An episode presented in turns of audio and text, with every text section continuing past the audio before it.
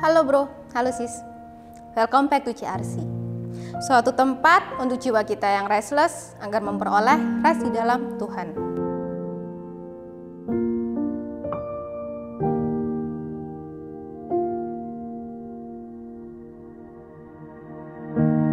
Hmm, dalam dunia ini kata kejahatan bukanlah hal asing kan buat kita atau mungkin antara kamu dan saya adalah korban dari kejahatan itu. Pertanyaannya, apakah kita boleh membalas kejahatan itu? Temukan jawabannya melalui kebenaran firman Tuhan sesaat lagi. Setelah kita mendengarkan pujian yang akan dibawakan oleh Sinta dan Kristo. Enjoy!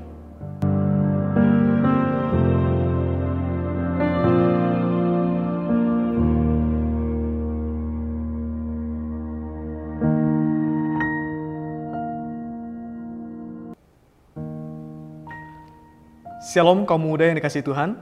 Senang sekali bisa bertemu kalian di dalam program JRC ini. Hari ini Ko David ingin mengajak kita bersama-sama memikirkan dan juga melihat satu teks firman Tuhan di dalam perjanjian baru berkaitan dengan pergumulan kita di masa muda.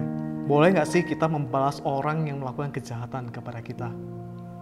Boleh nggak sih kita membalas orang yang melakukan sesuatu yang tidak adil kepada kita? Saya ingat sebuah film di zaman saya, film Meteor Garden teman sekalian. Di situ ada tokoh utamanya yang bernama Tomingse mengatakan, jika semua bisa diselesaikan dengan permintaan maaf, apa gunanya polisi? Iya enggak? Di dalam pergumulan kita sebagai orang Kristen, kadang kita bingung. Boleh gak sih kita membalas orang yang melakukan kejahatan kepada kita? Nah, kita akan temukan bagian ini, jawabannya di dalam firman Tuhan yang akan kita bahas bersama-sama. Saya mengajak kita berdoa terlebih dahulu, meminta pertolongan Roh Kudus kepada kita sekalian. Mari kita berdoa. Tuhan, sebentar lagi kami hendak merenungkan firman Tuhan. Kami rindu Engkau hadir bersama kami, menolong hati dan pikiran kami, supaya ketika firman Tuhan ini disampaikan, kami boleh mendengarkan dengan baik, kami diubahkan, bahkan kami boleh menjadi pelaku firman. Tuhan engkau tolong hambamu yang penuh kelemahan ini. Engkau sucikan, engkau ampuni, engkau kuduskan. Sehingga hambamu boleh menyampaikan firman Tuhan ini dengan jelas, sesuai dengan isi hati Tuhan. Sehingga kaum muda ini boleh terus bertumbuh dan melakukan kehendakmu di dalam hidup mereka. Terima kasih Tuhan, terima kasih. Berbicaralah kepada kami dan kami siap mendengarkan. Amin. Ko David mengajak kita melihat dan membaca Matius 5 ayat 38 sampai 39. Demikian firman Tuhan. Kamu telah mendengar firman, mata ganti mata dan gigi ganti gigi. Tetapi aku berkata kepadamu, janganlah kamu melawan orang yang berbuat jahat kepadamu melainkan siapa pun yang menampar pipi kananmu, berilah juga kepadanya pipi kirimu. Apa yang Tuhan maksudkan di sini teman sekalian?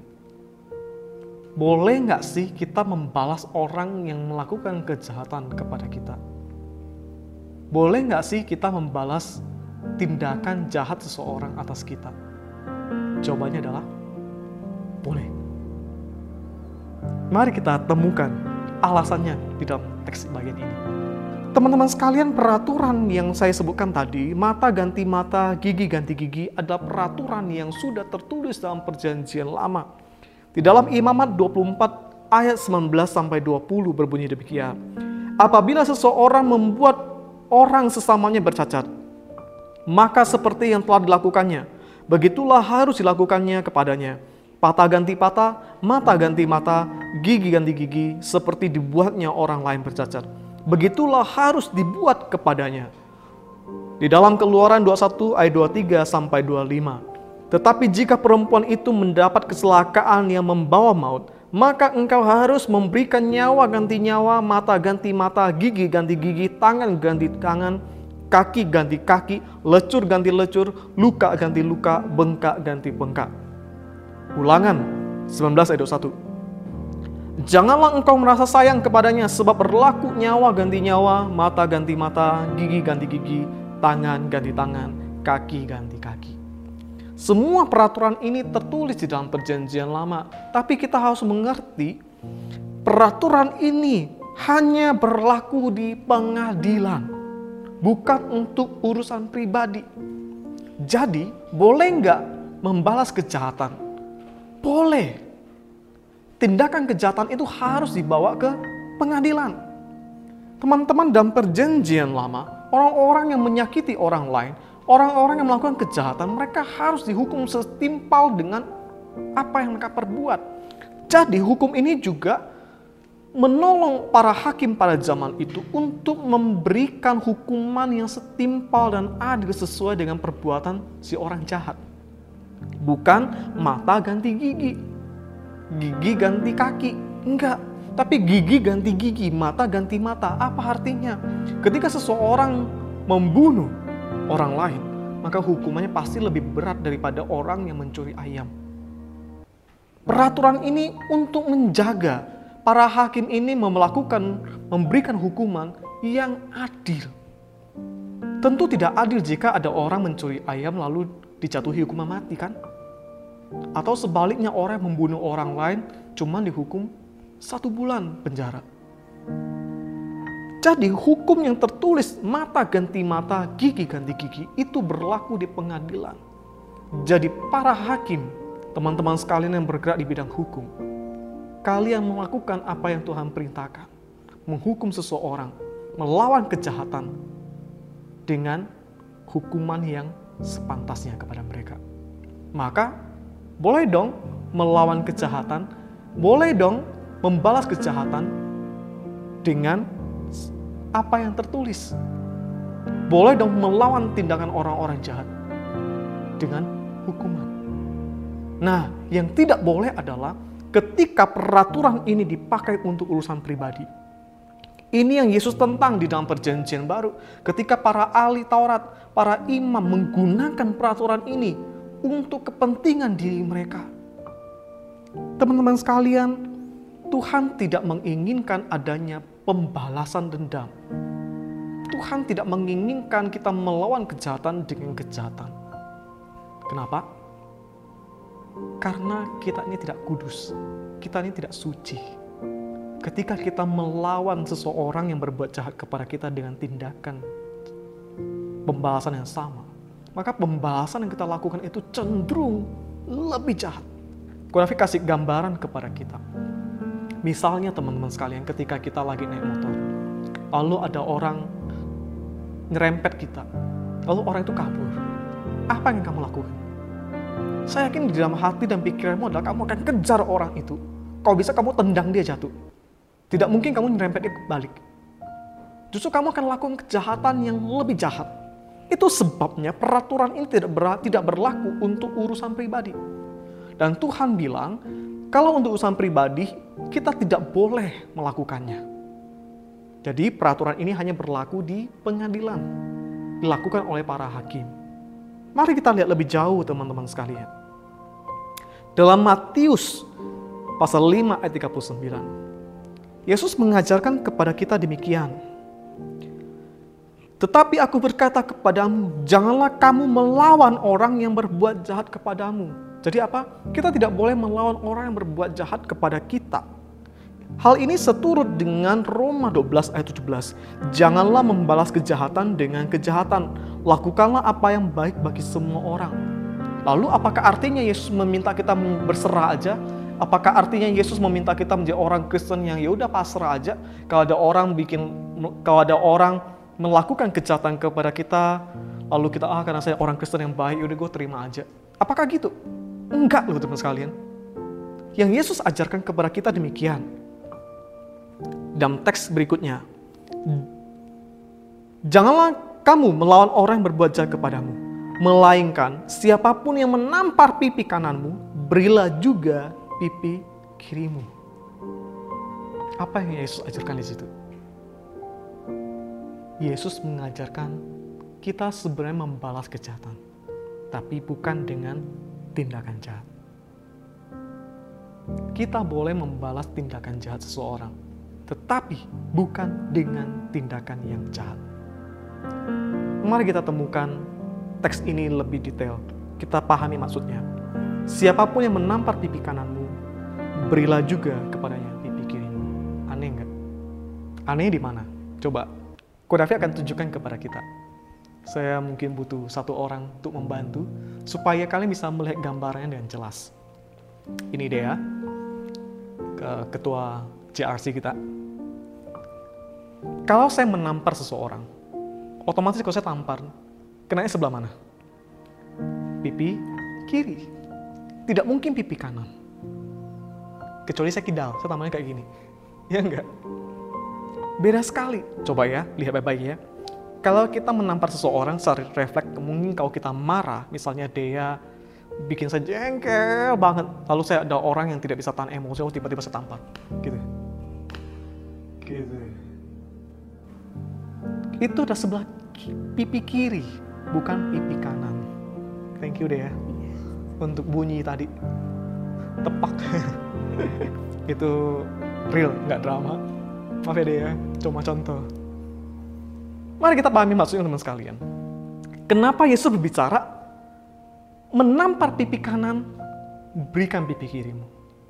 Jadi tamparan seperti apa yang dimaksud? Teman sekalian, tamparan dimaksud adalah tamparan menggunakan punggung tangan. Jadi tamparan seperti ini. Lalu ini. Lihat ya, menampar dengan punggung tangan itu sakitnya luar biasa. Karena apa? Tulang bandingkan dengan telapak tangan yang lebih empuk. Jadi menampar dengan punggung tangan ini, kenanya pasti pipi sebelah kanan. Lalu Yesus berbicara, berikan juga pipi kiri. Yesus tidak mengajarkan kepada kita untuk yaudah nantang si orang itu. Yaudah tampar juga nih pipi kiriku. Enggak. Kalau kita melakukan itu, kita bodoh. Yesus tidak memasukkan demikian. Kalau kita berserah, yaudah karena saya sudah ditampar pipi kanan nih kasih pipi kiri Teman-teman kita nggak cocok sih sama firman Tuhan berbicara kepada kita tulus seperti merpati, cerdik seperti ular. Apa yang Yesus ajarkan kepada kita? Gambaran pemukulan memakai punggung tangan itu adalah penghinaan dua kali. Mari kita pahami bagian ini. Dalam tradisi Yahudi, teman sekalian, memukul seseorang dengan punggung tangan itu penghinaannya dua kali lipat.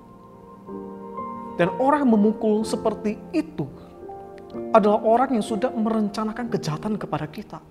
Enggak mungkin saya tiba-tiba refleks saya pukul dan seperti ini. Kecuali saya main tenis meja, itu lain cerita. Tapi langsung refleks pukul seperti ini. Jelas, orang itu pasti sudah merencanakan sesuatu penghinaan dalam dirinya kepada kita. Lalu memukul dan cara seperti ini. Apa yang Tuhan ajarkan kepada kita?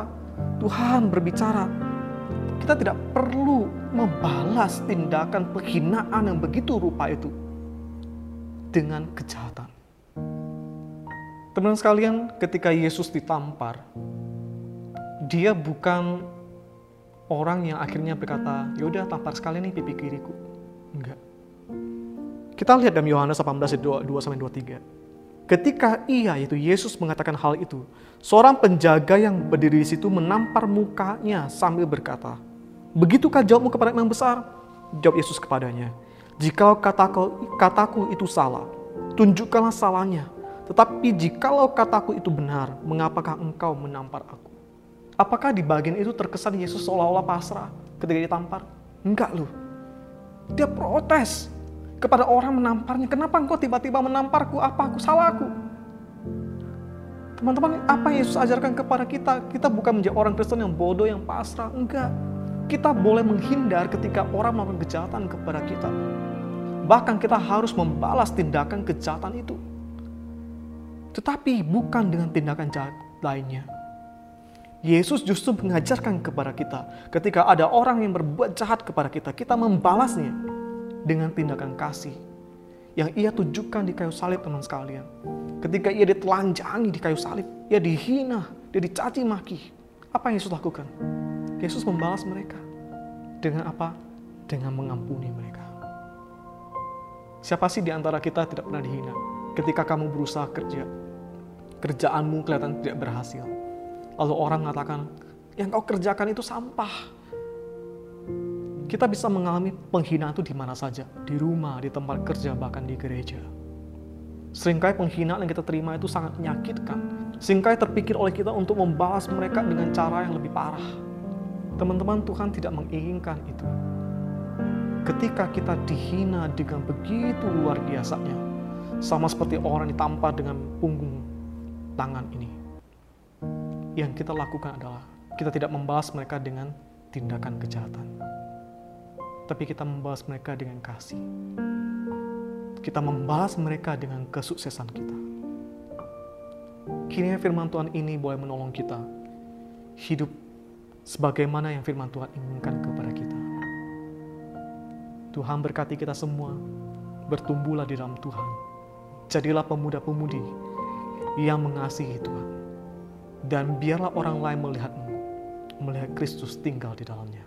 Amin. Gimana guys? Kita boleh nih membalas kejahatan. Boleh kan?